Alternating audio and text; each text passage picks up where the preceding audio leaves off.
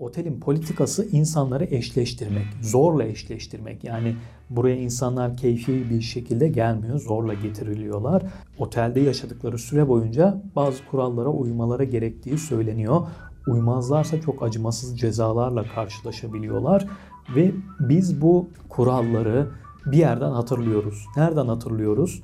Distopya'ya gitmemize gerek yok. E, Bu eşleştirme sevdalılığı, e, yalnızlığın kötü pis bir şey olduğunu biz zaten toplumumuzdaki mahalle baskılarından da e, biliyoruz. Yani bizim toplumumuzdaki birçok toplumdaki mahalle baskısı da böyle şeyler söyler zaten. Derler ki e, yalnızlık pek iyi değildir. Sen bir an önce evlen. Ne zaman evleneceksin derler. Evlensen ne zaman çocuk yapacaksın derler. Ne zaman araba alacaksın, ne zaman ev alacaksın derler. Bu soruların sonu hiç bitmez.